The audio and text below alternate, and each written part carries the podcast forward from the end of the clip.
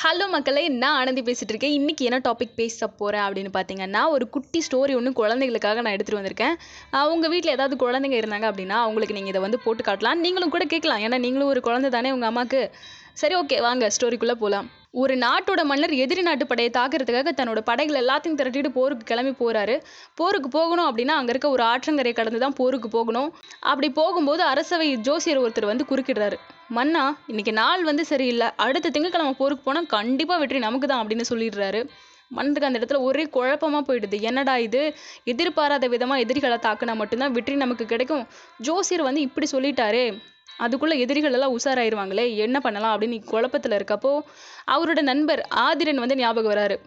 உடனே ஆதிரனை வரவழைச்சி அவர்கிட்ட கேட்குறாரு ஆலோசனை கேட்குறாரு. என்ன பண்ணலாம்ப்பா? ஜோசியர் இந்த மாதிரி சொல்லிட்டாரு அப்படின்னு ஒன்று ஆதிரன் வந்து ஜோசியரை கூப்பிட்டு ஜோசியர்கிட்ட கேட்குறாரு நீங்கள் எல்லாருக்கும் ஜோசியம் பார்க்குறீங்க உங்களுக்கு நீங்கள் ஜோசியம் பார்த்து நீங்கள் எத்தனை வருஷம் உயிரோடு இருப்பீங்கன்னு பார்த்து சொல்லுங்கள் அப்படின்னு ஒன்று ஜோசியர் சொல்கிறாரு நான் இன்னும் இருபது வருஷம் வாழ்வேன் அப்படின்னு சொன்னதும் உடனே ஆதிரன் தாங்கிட்ட இருக்க ஒரு வாழை எடுத்து ஜோசியரோட கழுத்தில் அழுத்தி பிடிச்சிட்டு கேட்குறாரு இப்போ இந்த நிமிஷம் இந்த நொடியே உங்களோட ஜோசியத்தை என்னால் பொய்யாக்க முடியுமா முடியாதா? முடியுமா முடியாதா? அப்படின்னு கேட்டதும் ஜோசியருக்கு ரொம்ப பயம் தாங்கலை.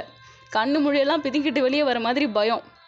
ஜோசியர் உடனே முடியும் முடியும் அப்படின்னு அலறாரு. ஸோ உடனே ஆதிரன் வந்து மன்னரை பார்த்து சொல்கிறாரு இவ்வளோதான் மன்னா ஜோசியம். நீங்கள் நினச்சா எந்த ஒரு ஜோசியத்தையுமே கண்டிப்பாக பொய்யாக்க முடியும்னு சொல்லிட்டு ஒரு சிரிப்பு சிரிச்சுட்டு கிளம்பி போயிடுறாரு. மன்னரும் அதை கேட்டுட்டு அடுத்த கணமே கிளம்புறாரு போருக்கு. ஆற்றை கடந்து எதிரிகளை தாக்கி வெற்றி அடைஞ்சிட்டு வராரு. ஸோ இந்த கதையிலேருந்து என்ன தெரிஞ்சுக்க வரோம் அப்படின்னு பார்த்தீங்கன்னா நீங்கள் எந்த ஒரு காரியம் செய்கிற மாதிரி இருந்தாலும் அது சின்ன காரியமோ பெரிய காரியமோ அதை செய்யும்போது அதில் இருக்க வீண் சந்தேகங்களை விட்டுட்டு உங்கள் மேலே நீங்கள் நம்பிக்கை வச்சு உங்களோட திறமைகளை வளர்த்துக்கோங்க நீங்கள் முழு ஈடுபாடோட ஒரு காரியத்தை செய்கிறப்போ வெற்றி தானாக உங்களை வந்து சேரும்.